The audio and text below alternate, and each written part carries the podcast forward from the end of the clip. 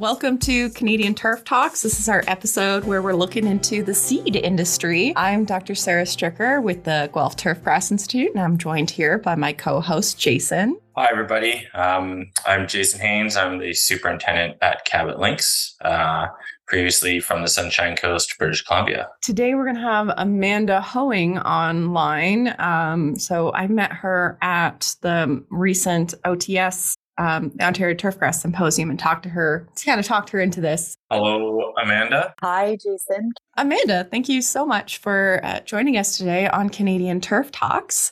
Uh, do you have any questions for us before we get started? No, I just uh, I'm I'm hoping that I will be able to flow through this with as much ease as possible. I I got a little bit stressed out when I saw questions about um, not so much seed production, but breeding. That's that's really a, a I'm more of an observer in, in that department, though I do have a, I guess, a, a, base knowledge for it. I mean, I can certainly speak to most of the questions. It's just whether I can deliver it in a coherent fashion or not. that's, I mean, that's that's okay. I mean, I I know like people like Leah Brilman who uh, who knows all about how grass varieties are developed. So we don't need to go there. I I I I didn't really know what your expertise exactly was. So I was just throwing in a bunch of grass seed questions. So yeah, no, absolutely great questions. And and as I say, I was thrilled to be able to have um, a layman's version of breeding and seed selection, um, which I think may or may not resonate with with people on this platform. Well, and we're also really excited. Like I've talked to Leah before, and she's she's awesome, of course. But I know that you're Canadian, and this is a Canadian podcast, so we want to sort of, and we don't really have seed breeders in Canada, so you're kind of the closest thing I can get to a seed breeder on Canadian soil, right? it's true, and I feel like Leah's my my new best friend in that department. Um, I mean, she's certainly a wonderful resource and a huge Canada fan. Yes, she's she's pretty great. I've talked to her a few times. What's your role at DLF? And how did you get into the turf industry? Sure. Uh, I'm a regional sales manager at DLF Canada, and uh, I've been here for a little over six years. Um, I've been in the business of seed for about 10 years as a sales rep, technical sales rep. Um, I also, uh, back in my early days, uh, worked for plant products selling um, Pickseed, and it was a really great experience. So I've always had a um, a good feel for seed. Um, so DLF actually is uh, one of the biggest questions that we get is what is DLF? What does it stand for? Um, so it's actually an abbreviation um, that essentially it's Danish and essentially translates into um, Danish Agricultural Seed Company, um, and it's a group of uh, it's a co-op group of seed breeders, and uh, it, it's certainly speaks to seed and all we do is seed. Yeah. It's just that simple. well, and I didn't know that the company was Danish. So is there still um, a, a big foothold in Denmark? Uh, so yeah, absolutely. We are indeed all around the world, and um, that is where our head offices are. Um, and the Pickseed location that we have here in Canada is our head office for for Canada. I didn't know that. And is that in Ontario? It is. Yeah, yeah. It's out uh, Peterborough way. So just uh, just a little bit east of of where Guelph would be. We're about two hours two hours out that way. Uh, a lot of the people that we talk to that are kind of in the turf or the grass industry, they've all kind of gotten into it by accident are you like a grass person first that got into sales or are you a salesperson that got into grass? Or or how did your like your life plan or your educational background get you to kind of where you are today? So i was i was actually a ski instructor who was looking for a job that married well with um, that profession. So getting into the the grass industry green industry uh, just seemed like the perfect choice, although it, it wasn't a choice. It was entirely by accident. Um, I actually took scuba diving courses in the summertime thinking that maybe I'd become a scuba diving instructor. And the fellow who was the instructor uh, owned a landscaping business. Um, so I wound up working there for a summer and decided, decided that landscaping wasn't for me at all. it is uh, really rigorous work, and I admire anyone who can do it as a young person. Uh, so yeah, I worked there for a summer, and the following spring, I started applying to golf courses. Um, and that's that's i'm going to say where my love for the turf industry began and that was in golf course construction. Wow cool. Where what what golf courses did you help build? Uh, so i was at lionhead golf and country club um, with canf properties and uh, the superintendent that was there at the time did the grow in um, and it was a really wonderful experience. It's a lot of hours a g- great bunch of people there. Um, and I actually wound up following a lot of them throughout the industry as I went along. And in the end, wound up with ClubLink and did the grow in at Rattlesnake as well. Um, and then ended my golf course career at Greystone Golf and Country Club. So did they uh did DLF or or Pickseed then snipe you off of the the golf construction or like did you get scouted or did you find a really good job? no, I actually um I actually at that point I decided that uh, it was time to start a family and um golf course and golf course construction didn't seem conducive for me anyways um, to uh, come home and be completely exhausted um, though i loved it it was it was uh, a sacrifice that i made and um, i went into uh, inside sales and um, which was also a great experience. I mean, I'm, I'm really thankful for all of the experiences that I've had um, that have been connected to the green industry. Um, so from there, I wound up going to school and so that I could get a little more training that wasn't just in the field. And it was really nice to have um, the best of both worlds, frankly. Yeah, I think the turf industry really responds. Like the people in the turf industry, they they respond to salespeople who have the boots on the ground experience. I guess Jason, you could nod your head to that as well. yeah, for sure, that's true. Um, I mean, my it's it's funny looking looking back now. Um, you know, my experience from Lionhead was 32 years ago. Like I am, I'm at the other end of the spectrum now, and um, I don't think I've ever really celebrated um, my experiences consciously. I think I've always just been really fortunate to uh, have met great people in the industry and uh, had the opportunity to learn from them. And you know, going to school was not actually initially for the turf industry, it was for horticulture. Um, so uh, it, I don't know if, if, gosh, forgive me for saying this. I don't know if women maybe get typecasted into becoming gardeners somehow. Does that resonate with anybody? Yeah, you're not wrong. uh, in my experience, yep. Yeah, so so when the construction was done, I of course gravitated towards um, being on the gardening side of the golf course, uh, which is fine. I love that too. Um, so I, I went to Sheridan College for um, environmental horticulture, and uh, it was a fantastic program.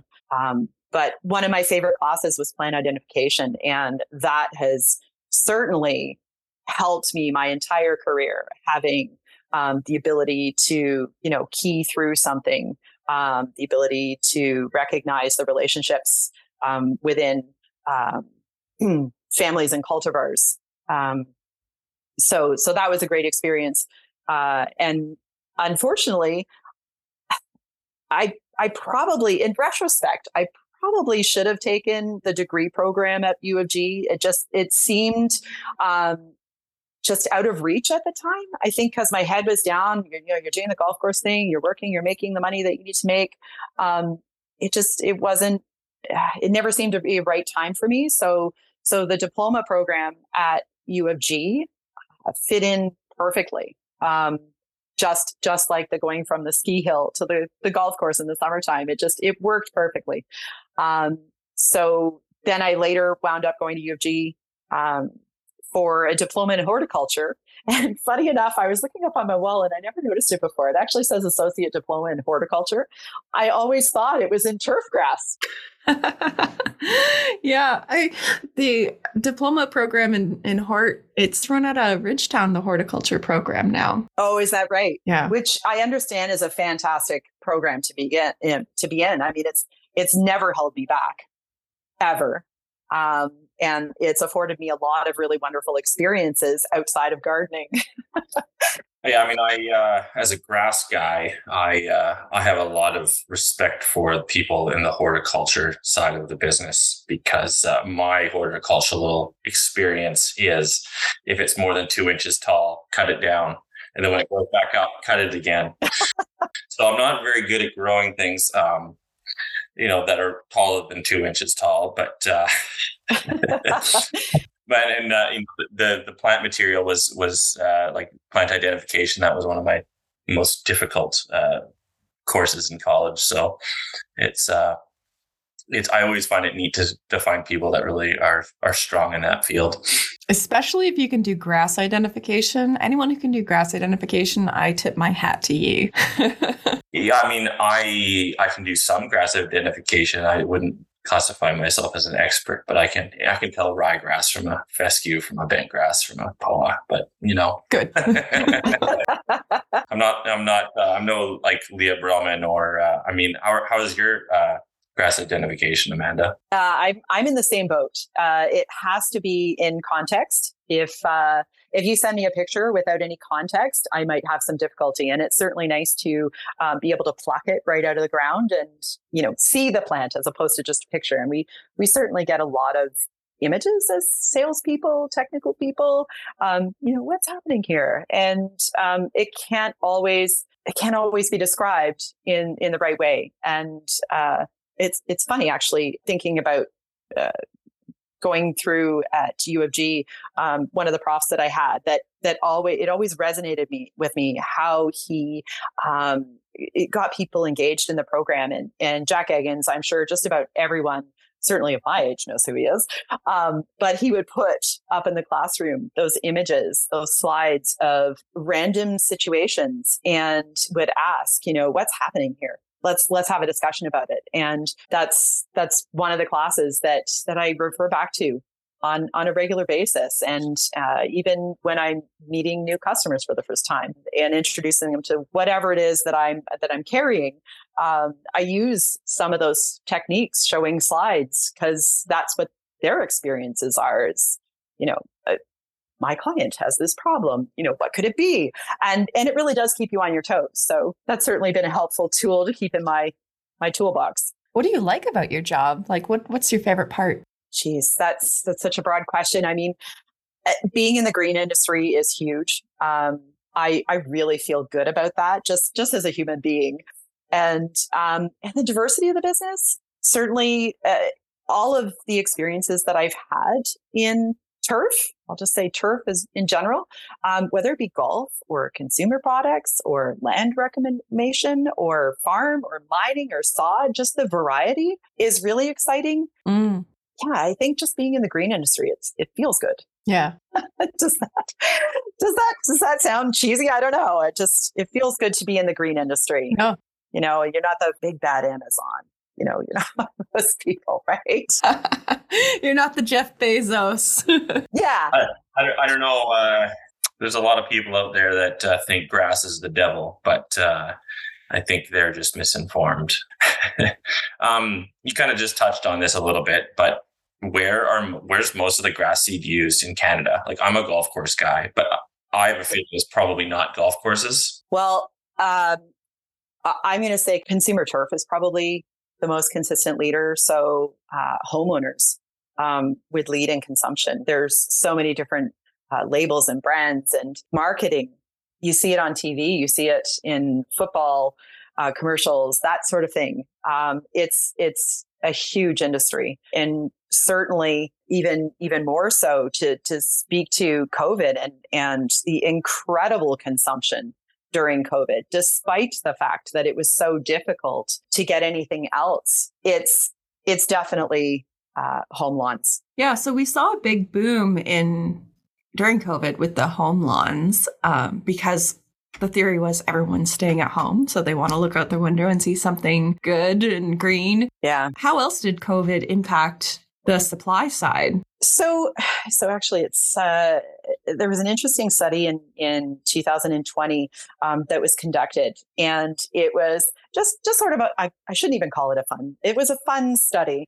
Um, and it it was about um, labeling the top 40 do-it-yourself activities and planting seeds and planting bulbs and plants was the number one activity and uh, I, I think certainly with the shortages that we experienced um, i mean mother nature can only pump out so much of her natural resources for us to pick up and put down. Uh, so, so that was probably the biggest challenge was trying to make sure that everyone had what they needed when they needed it. And like I said, the green industry, people, people might say that it's the big bad lawn, but they are, you know, solar panels. They absorb the heat. They filter our water. They do all sorts of great things. And you know, one of the side benefits is, is we can put on it. We can roll around on the grass and play with our kids and pets. And, you know, to me, I, I think that, uh,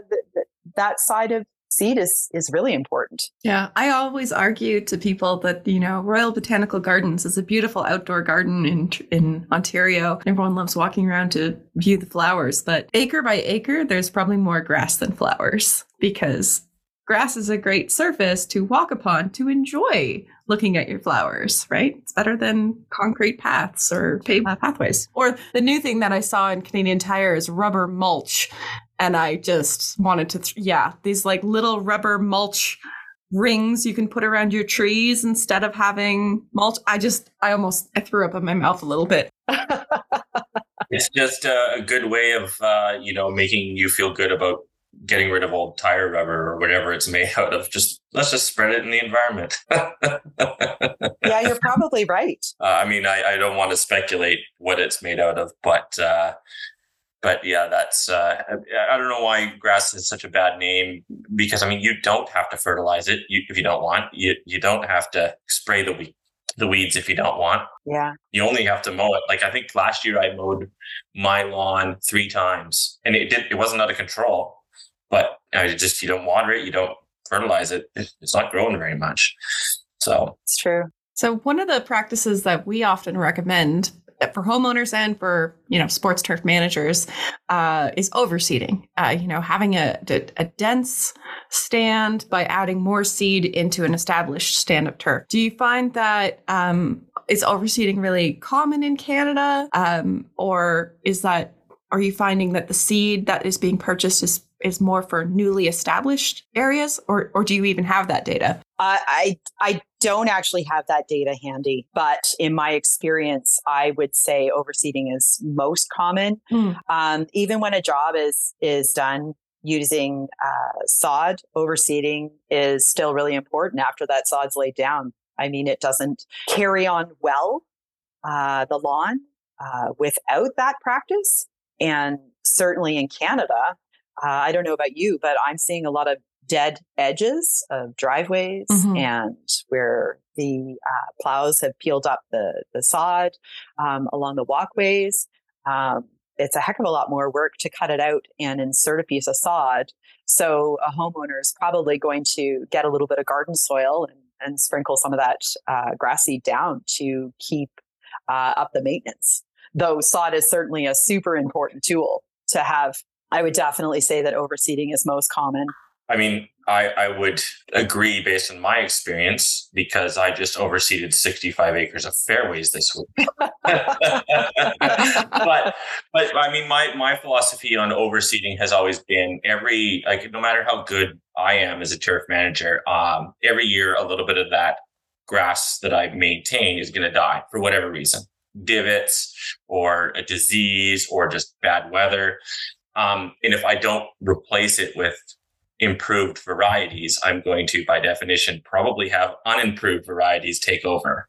I think that's where over time we see a lot of like POA come in, is because you establish a bentgrass green and then you never throw any more bentgrass ever again. And you expect it to just compete with that seed bank of other weedy plants. So absolutely, Jason. I mean, you hit the nail on the head. You you need to introduce that the new genetics, the new varieties, even even update that lawn with the fresh overseed because it's it, you are right. You won't ever get rid of weed invasion. You won't ever get rid of uh, pests killing uh, some of that stand. And by introducing those new seeds, um, you have a better chance of a healthier lawn. Yeah. And then if you have seed in your stand and for whatever reason the canopy opens up, that seed will then possibly germinate, right? Absolutely. Build up that seed bank. Yeah, for sure. Um, now, moving away from COVID into we're now 2023. Hopefully, we're backed off the effects of the pandemic. P- p- fingers crossed and toes crossed. what do you think is currently the issue, the biggest issue in the turf industry supply side, uh, and is going to continue to be a, a challenge? Uh, so I I think we've actually gotten back to a more regular season, and I think people's buying habits certainly aren't putting the same pressure on seed availability. I would say probably our biggest challenge now uh, is climate change, which has forever been the story, and um, I think by subscribing to uh, like we were saying about the seed bank and and overseeding on a regular basis, um, we can help stave off the need for um, increased inputs, be it water, be it fertilizer, all those other things that that come to lawns that are unhealthy. So, kind of on a, a different different kind of uh, tangent here. Um, I, I kind of have some like questions about the technical side of grass seed, and I know you're not necessarily out in the fields. But I was wondering if you could give us a brief overview of how how is a grass variety developed? So grass varieties um, are developed through. Um, it, well, maybe I should start with the the species is selected, and it's selected based on its characteristics, like early spring growth or disease resistance, um, and it's crossed. And the progeny from the parent crosses are then evaluated in small plots, like you would see at a trial, um, maybe even at the GTI. And then it's evaluated um, based on yield and if that yield can be commercialized.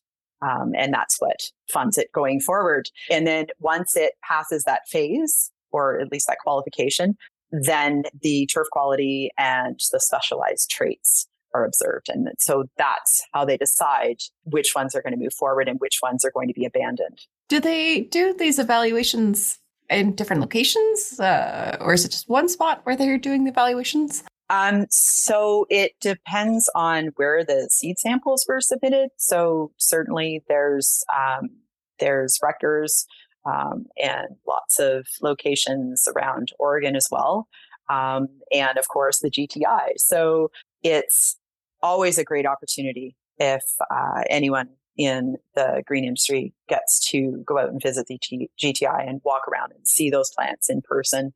Um, and certainly side by side, they all have merits. Um, just depends on on what you're looking to use it for. How does one go from this is my small plot of grass that I picked this one type to that's the one I want to grow. How do you make that into a bag of seed that goes to the consumer? What be it the golf course industry or a homeowner? That that's actually a really fun one to see. Um, because we go back to like the agricultural side of stuff as opposed to the turf side of things. And um, so there's there's field personnel, people who um, actually go out and monitor and advise a farmer during the growing phase. So the harvest times are in July and August when it's dry.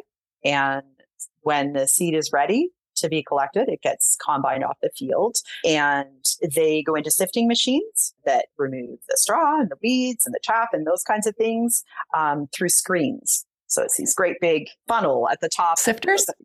Yeah, there's a funnel at the top. It goes down through the the uh, equipment and uh, sifts it all out. Then the ste- seed goes into large wooden bins um, based on their variety, and then small amounts of seeds uh, get sampled and graded, and uh, their qualities determined. And those seeds then get packaged up in a straight, or um, in some cases, they get mixed into blends and then sold. That's crazy because I mean, I've used a lot of bent grass and and like that seed is so small to me it just seems like absolutely impossible to like like how how and like poa seed is also pretty small it's like how do you get that out of it's it's crazy Like tweezers, like I mean, I, I can't believe it's just just screens.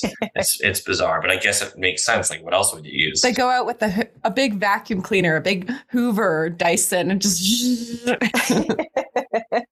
yeah, I mean, I I guess back in the day they used to to burn the fields down to um, help or or use chemical applications. Um, but because of environmental restrictions, it's it's prohibited to to have those kind or prohibited. It's it's restricted to have those kinds of practices in the field. Burning the field to harvest the field? No, no, no, no. It gets burned first, and then a new planting is put in. Oh, because you probably didn't when you combine, you probably didn't pick up all the grass, right? Grass seed. And then I, I assume the farmer is not necessarily always a grass farmer. They're going to rotate in with something else. Like, is the grass crop produced within one growing season? Um, it's actually typically a four year process. So that's one year of establishment and three years of production. Wow. Wow. I did not see that. I did not see that coming. that that's surprising to me. I mean, I mean, I guess it isn't, but that's uh uh, I, I, I don't know. I, I didn't know what to think. That's uh, so four years. No wonder seed's so expensive. yeah, so it is. It is indeed just the one year of establishment, though. So um, so you have that one season where you're getting it uh, thick and weed free and uh, all fully established, and then the three subsequent years are typically those are the production years. And if the if the um, field continues to be weed free or it's been managed well um, by those production people who are doing the monitoring during the early phases, uh, those those uh, fields can actually last for up to eight to ten years you can continue. Now, that said, if you wind up with problems where it's, uh, you know, rodent infestations, that, that can greatly affect what's coming off the field. Uh, if you wind up with weed infestation, that kind of things, those farms can convert quite readily to recoup any of the value or uh, any of the value of a lost stand. So they will switch over to uh, corn or um, a shorter term annual crop. Um, that they can use as a crop rotation. But then after a crop rotation, they could go back into grass seed production if they wanted to. Absolutely. Cool. Absolutely. And and so uh, that also affects um, the acreage in a season as well. I mean, we talked about um, how Mother Nature throws her curveballs into play. Depending on the value of a crop, uh, can sometimes supersede the the benefits of growing stand of grass seed. Mm. So, in some cases, depending on where the markets are at, will dictate how many acres are farmed. And I mean, with a four year cycle or with a couple of years to establish, it's not like you can react quickly. If there's more demand, it's going to take you a while to. It's true. And I, I guess in the case of COVID, you know, we didn't have enough acreage to to cover. So after they harvest, do you have to plow it under, or is it like a perennial that they just let it grow back and then harvest again next year? Uh, they would harvest again the following year unless it needs to be plowed under. Huh. Neat. So, where is most of the grass seed in North America grown? Uh, predominantly in the Pacific Northwest. So, it's the Willamette Valley. I've pronounced it incorrectly. That's in Oregon, right? It is. Or Oregon, Oregon. Hey, that's the Canadian pronunciation. It's all good. Oregon. the Willamette Valley, I think is how they pronounce it. Um, it's absolutely stunning. It's just a beautiful place. And that's in Oregon. And uh, there's Washington, Idaho. Um, there's some more production in Canada, Minnesota. Um, and uh, I, it's the drier summers. Um, so the, the sea can dry, dry in the fields. That's the biggest qualifier for why it gets uh, planted where it is. Is the are the fields irrigated or they're just left? Um, most of the production's unirrigated, so perennial ryegrass, annual ryegrass, tall fescue, fine fescue. Wow. Although Kentucky bluegrass and bent grasses are supplemented with irrigation, um, but for the most part, rainfall provides what what's needed. I mean, that's um, that I mean, the interesting. The reason why it's grown in the Pacific Northwest. I didn't know that either. Why it was dry because it was dry summers. It's actually interesting. I mean, that's where I was until a few weeks ago in the Pacific Northwest or in the Pacific Southwest of Canada, actually. Um, but uh, I mean, it, it's it's crazy the the season there. It's you have a wet season and you have a dry season. And was it last summer? We were drier than Death Valley. Oof. so I mean, people don't. I mean, they see it as a rainforest uh, kind of area, but it's uh, it's it's a pretty wild um, climate, or it has been recently. Um, has has that kind of that extreme heat that we had a couple years ago, and then the a drought, like without irrigation, has that affected seed production?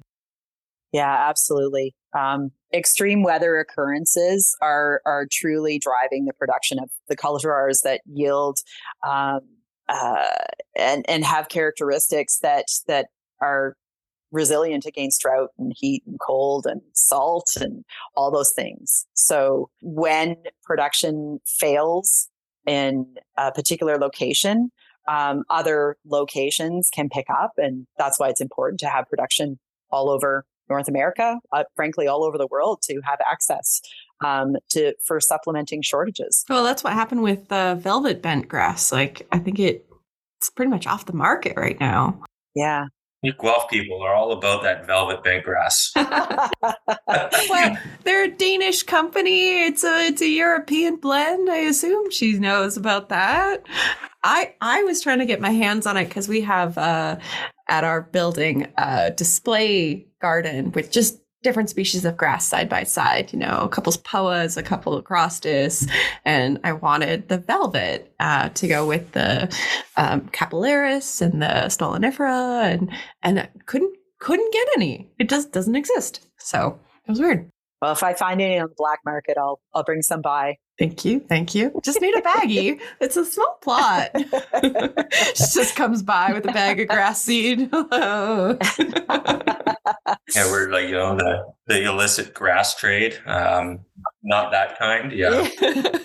we're making deals here. Shh, Jason. That's how many times have you gotten that joke? Uh, I think uh, even when I was in uh, undergrad and I was going through for plant science, everyone's like, "Oh yeah, wink, wink, plant science," and then now I'm in grass. They're like, "Oh yeah, wink, wink, grass." Right? I'm sure you get that all the time. I do. I, I certainly uh, for my kids when people ask them what their parents do, and you know they they get to me and say that I sell grass seed. Really, that's a thing. I didn't know that was a thing. Despite all the marketing behind it, people don't realize the subliminal messages that are happening. But uh, yeah, people do uh, buy or sell grass seed. Speaking of selling seed, though, is do you know if there's a new species or a new variety that might be coming out um, that's going to be exciting or in response to climate change? Ooh, I wish I could say. Is it a secret? I want the inside scoop. Marketing would murder me. You won't, we won't tell anybody. I don't have any inside scoops. No, there's there's lots of exciting stuff that's um, that's coming out. Uh, m- most of it is driven by, like we talked about before, um, the changing climate and uh, the pressures that are happening on turf managers uh, trying to come out with better varieties and cultivars that are fungus resistant, weed suppressing, uh, low input, uh, deep rooting. Uh, it's less about color. I mean, when people talk about those manicured lawns, to me, outside of a golf course where it has its place, on a home lawn, I don't know that the manicured lawn is seems like an old and antiquated way of uh, living. Honestly, I'm pretty proud of my uh, fine fescue and clover lawn, though my counterparts cringe when I say that. Is it green? Does it perform the functions that you need it to? Can you have your backyard barbecue? Mission accomplished. Absolutely. Absolutely. And does it look better than the neighbors? then then mission is accomplished. well, my my lawn, you can usually tell the superintendent's lawn because it's the worst lawn on the street. So, I mean, I got a hundred hundred odd acres of pretty nice grass just down the road. So, got nothing to prove. oh, very nice. Well, you haven't been there long enough to make any sort of impact yet. Hey, he did the overseeding. Yeah, exactly. That's all I've done is overseed. Yeah. so you mentioned kind of the, the climate and how that's impacting kind of turf grass managers, um, whether it's homeowners or, or professionals like myself. Um, in your travels, are you seeing like what what other difficulties are, are turf managers facing aside from the climate? Again, it it really honestly um, water restrictions um, is is a huge one, and you know the the reduced.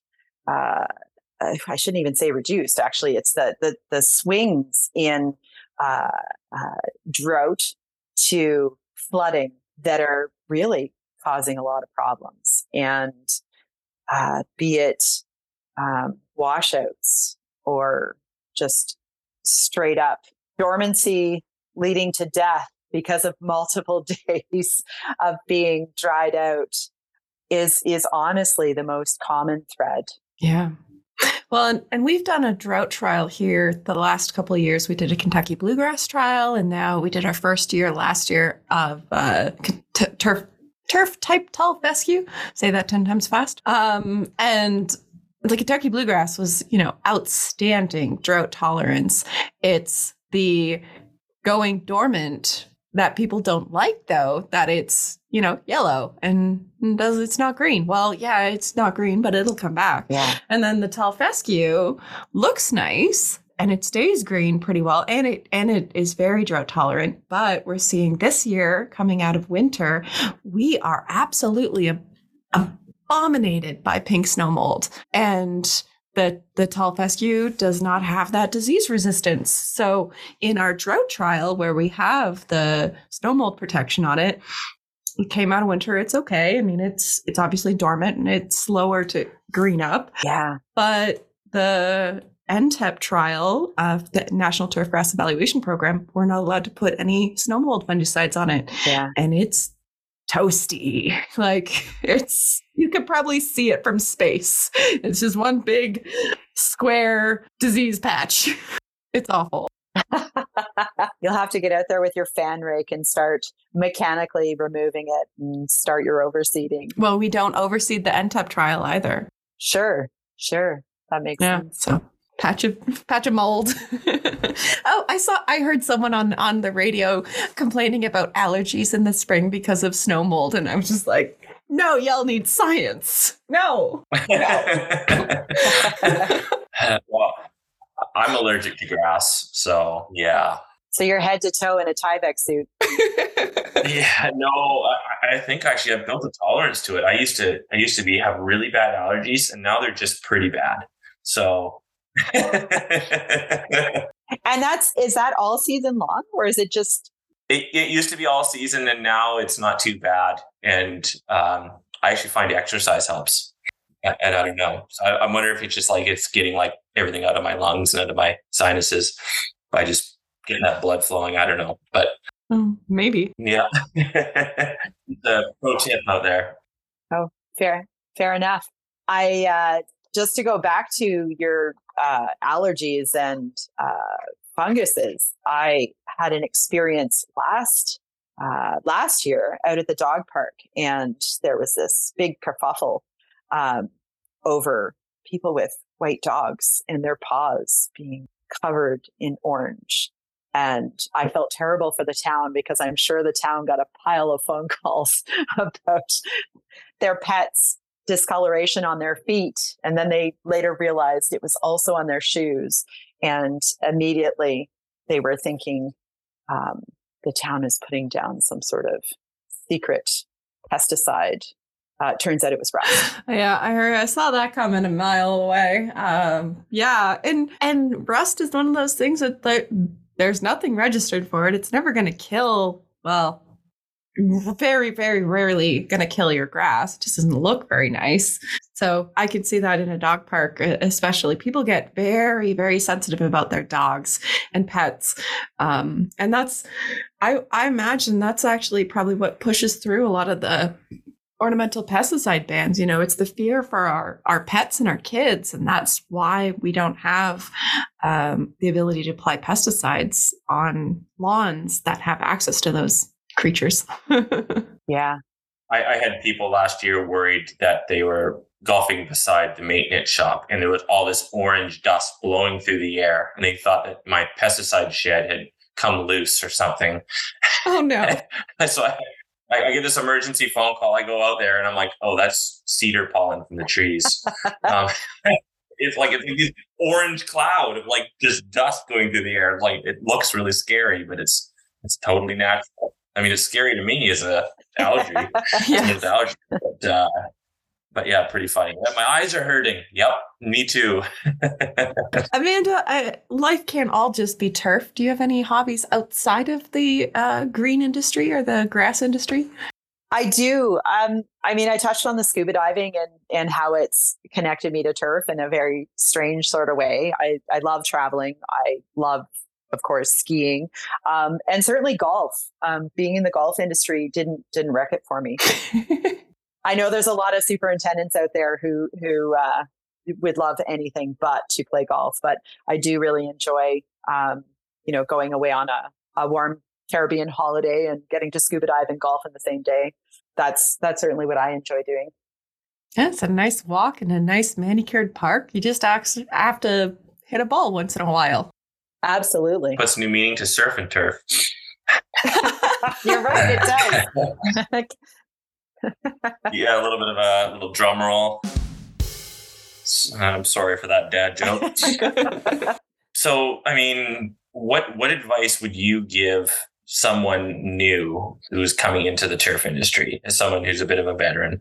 Oof. When I when I look back in retrospect, I I do wish that I had have become a member of some of the associations early on and also to participate. Mm. Don't just become passive. Pay that due and expect um, the association to provide everything. The interaction with those various associations is is what makes them grow and and keep what they're putting out there relevant.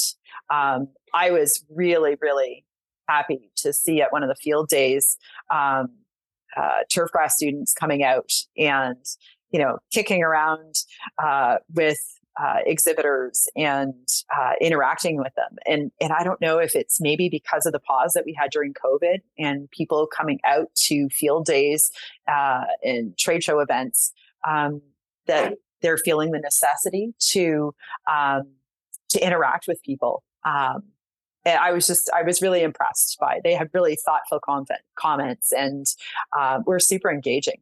Um, so for me, uh, definitely get involved. Um, go to the OTS, become a member of the Sports Turf Canada, um, Ontario Turf Grass Re- Research Foundation, those kinds of things. Um, outside of the Golf Course Superintendents Association, because I think a lot of uh, students graduating from turf, that's that's the most obvious association. Um, I, I'm guessing that the majority of the students coming through are going into golf. Yeah, it is. It is pretty golf dominant, but we do have some people going into sports turf. Actually, we have a couple um, students that are doing their internship at uh, BMO Field in Toronto, where the Argonauts play, and Toronto Football Club. So I think that's pretty cool. Well, after listening to Robert Hagee, talking on one of your earlier podcasts, I felt like picking up my pom poms and waving them too. Like it, that just sounds like an incredible opportunity to get to go there. And, and certainly Rob's mindset in how to uh, manage expectation and also deliver um, world class playing service. You know, it's it's uh, Brian Macklin even getting to hear him speak uh, at OTS about the challenges that he's experienced with cricket. And for him, it's interacting with other people in the field and uh, opening himself up to having those conversations is really remarkable and and certainly speaks to being involved and uh, buying into the industry if you will Mm, yeah. Well, and, and me looking at you, yeah, you look like you're pretty successful in the turf industry. I think you're doing pretty good things. You're a recognized name. So, how would you define career success in this industry or career success in general? Career success in general, when it doesn't feel like a job. Mm. I, I really, I really do enjoy uh, what I do. Uh, I love interacting with conservation authority. I love the idea of the no mow may and supporting biodiversity. I love the idea of, I know it's kind of a do-gooder feel, I guess. Makes it feel less like a job. It's very social, very social.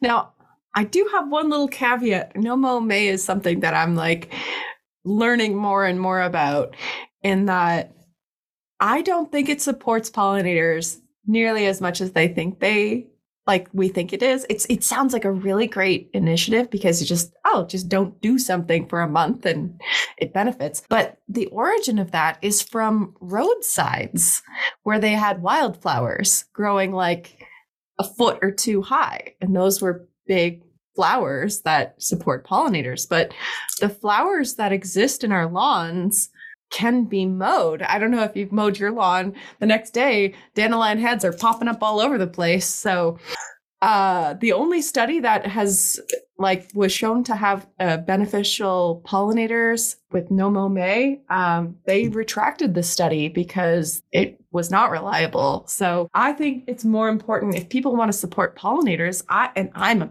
big tree hugger, big bee and butterfly uh, benefactor.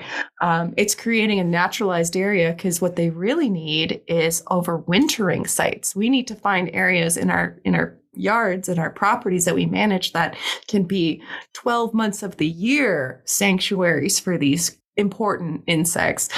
One month providing them a fast food buffet of a few flowers. So that sounds nice, but it's not sustainable for the for the bees and the and the butterflies and the moths and the hoverflies and everything else that's a pollinator, right? Absolutely. And um, certainly that study, it's always disappointing to have uh, a movement um, and people take uh, grasp of it. For me, it's the the ideology of it um, the idea that it's drawing attention to something um, that could be a really positive things thing for um, turf in the environment. I mean, like I said, my my rear yard, it's though it's not huge, um, it's fine fescue and clover, and I allow it to uh, flower and go to seed head, and it doesn't bother me one bit. It stays greener longer, and uh, I certainly I certainly feel good about being able to support nature, be it with native plants. Yeah, uh, I I even suggested to people to to overseed with clover. You can add creeping butter buttercup in there, uh, uh, wild strawberry, anything that's low that can be mowed, can, can flower. Uh, all those things are absolutely great. And it's just changing our mindset of what our lawns need to be. They don't necessarily need to be monoculture across the whole board. If you want that, that's what's that's maybe if you have a, a kid that's like a football fan or a soccer fan and playing in your backyard, then clover is not a really great option. But for the majority of us, if we don't have high traffic on our lawns, let the flowers come and grow what grows, right? Absolutely. But uh, the, the low cut is important for keeping ticks and fleas and mosquitoes and rodents out of our uh, neighborhoods. So just just out there preventing, you know, the plague and Zika virus and just, just saying. Maybe a little bit of an exaggeration. I, I, like the idea of no mow May because it sounds a lot better, uh, or it's a better excuse for not cutting your grass for the month of May, other than being lazy. because I, I, probably could pull off a no mow May, but it's it's simply because I just didn't mow it. So, well, and I, based on the growing right now, I might be mowing in a, a, end of April, and then I might not have to mow in May. It's just it's responsive mowing, you know, mow when it gets high enough, and then mow it down. Because if it gets too high, too, and then you mow it down to like two inches, three inches, then you're scalp. You could possibly scalp your grass and damage it, and that's not good either, right? So I think it's just the it's a simple concept, but to try to apply it to worldwide, like, because it was established in one ecosystem and then we're going to say okay across all of canada across all of north america does no may apply in australia? That's winter for them you know like, it doesn't make sense. Um, so i think it's just like responsive management and and recognizing that you know supporting pollinators. I feel like it, they're two different campaigns. Absolutely. Absolutely they they absolutely are two different campaigns it's it's just like talking about a home lawn and a golf course you know, it's it's a perennial question that we get all the time. I want my lawn to look like the local golf course, and um, it's it's changing the mindset, changing the expectation, and uh, introducing those uh, fun catchphrase phrases and things that can be hashtagged. That's what seems to resonate with a lot of people. Uh, so you know, no mow may for for me, it's more the ideology uh, of the green industry it's unfortunate that it hinges off of, you know, a poor study.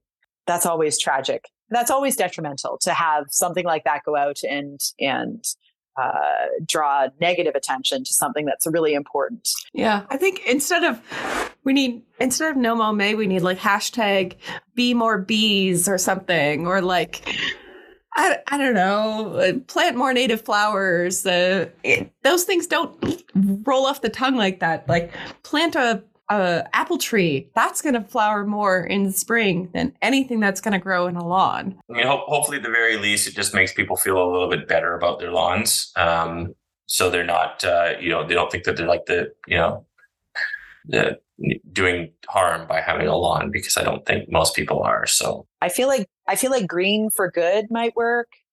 Grass is green. Hashtag grass is green. Grass is green. Grass is good. That's that's certainly a campaign that needs to be uh, onboarded. Um, now, this is a question that's a little bit off the cuff, but uh, we talked uh, at our last season with Leisha Schwab about the women in turf movement. Um, yeah. Has that resonated with you throughout your career at all? The the women in turf movement and the quote unquote grass ceiling? So, so it really, it really hasn't resonated with me until recently. And I was invited to be on a panel panel uh, within our our company, uh, and it was across the globe, which was really remarkable. It brought together all these uh, amazing women from all levels of of of the business. They weren't necessarily in the field; they were also people who were in accounts, for example. Um, and one of the gals had uh, commented, uh, she'd only been there for a week. And her comment was that before she started at DLF, she felt like there was a huge gap in uh, women from what she could tell from the outside as an outsider. And then when she came in, she said, it actually was a gap when I got in there. Hmm. But then she also gave credit to the fact that her position was in IT. And I feel like in turf, um, I look around and see people like Leah, and I feel like I identify with them. But that isn't to say that I don't also feel uh, encouraged or celebrated uh, as a as a fellow coworker um, in the turf industry and I'm very thankful to say that I don't feel like I've ever been in a put, put in a position where I've felt inferior or unable to participate in a meaningful way because because I'm a woman. Yeah, yeah, and um, I certainly think it's a great industry for women. Yeah, and I think with technologies uh, getting better and better, it used to be. Uh, uh, 100 years ago, golf course got uh, built by horse and plow, and whoever could shovel the most dirt was the one who was the foreman. But now I can operate a bulldozer, I could operate a, a bobcat, and I could shovel as much dirt as any any man. So I, I think that the amount of women or the proportion of women in the industry is going to be increasing because we we can do just as we can do pretty much anything a guy can do. I think. Do you have a what? What's uh, your breakdown um, at Cabot? Uh, Jason, do you have uh, many women on your staff? Uh, my assistant is a woman, a young woman, uh, Nicole Parker. Um, but other than that, it's it's not. There's there's not many. Uh, second assistant at the Cliffs course, Desdemona Vance. So uh, we have a few women in leadership, but not too many just on the crew. So that's something that we're going to continue to work on. Um, and uh, at my uh, previous courses, I had a, a, a, a probably a, a similar mix, but but always had uh, a few uh, great women on the crew. So, um, yeah, there's really no uh, reason why there shouldn't be more. So, um, hopefully, we can get a more of attractive uh, job and more inclusive for everybody. Yeah, being able to see other women in the career really helped me see myself in the career. You know, absolutely. Yeah, I mean, it, it's it's probably not. I, I, wouldn't say that the, the turf industry is bad for women. It's just uh, it's uh, maybe it's not at the forefront, and and I think if we can get more women uh, involved, it will just kind of cascade from there. Hopefully, uh, when people can see people that they can relate with a little bit better. So more women turf managers and less women gardeners. We could do it. it's true. If I were to look back without throughout my career, I guess I mean I did say that I spent a fair bit of time being in the gardens and I I don't know that that's necessarily because I was a woman, but more because I graduated from a horticulture program um, and certainly gravitated toward it. Um, when I was in the construction side of the business, um, I, I, don't know. Maybe maybe the superintendent felt that uh, I was a good machine operator, um, so I did uh, work on the irrigation crew. Uh, went into the winters, um, so obviously I wouldn't be as useful on the end of a shovel, but I was able to operate the excavator for the season and without incident, I might add. so yeah i mean i guess it depends on the lens that i that i look back on my career but i certainly i didn't have any experiences that um, being a woman um, i don't think it closed any doors for me but i was also surrounded by a lot of really um, really great uh, people and uh, that might have been a conscious choice actually So this is the call out to all our listeners. If you identify as male, be supportive of your female coworkers and loop them into the quote unquote guys club. Um, and then to all of our identified female listeners, you can do it. We believe in you. Thanks so much for joining us for this episode of Canadian Turf Talks. And we'll hope you see you for our next episode where we'll be talking to a sod, sod farmer, sod grower. I don't, what's the right word? That's, it's farming right? Sod producer.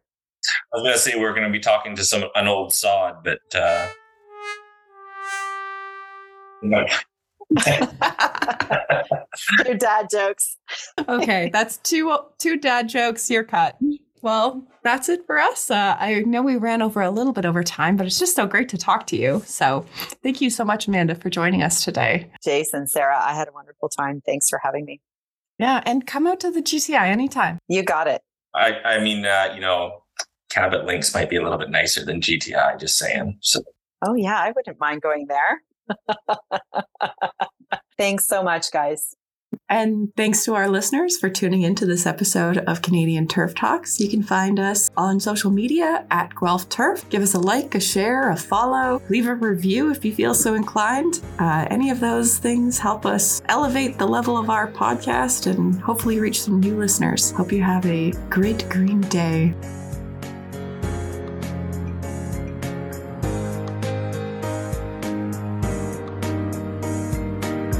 This podcast is brought to you by the University of Guelph and the Guelph Turfgrass Institute.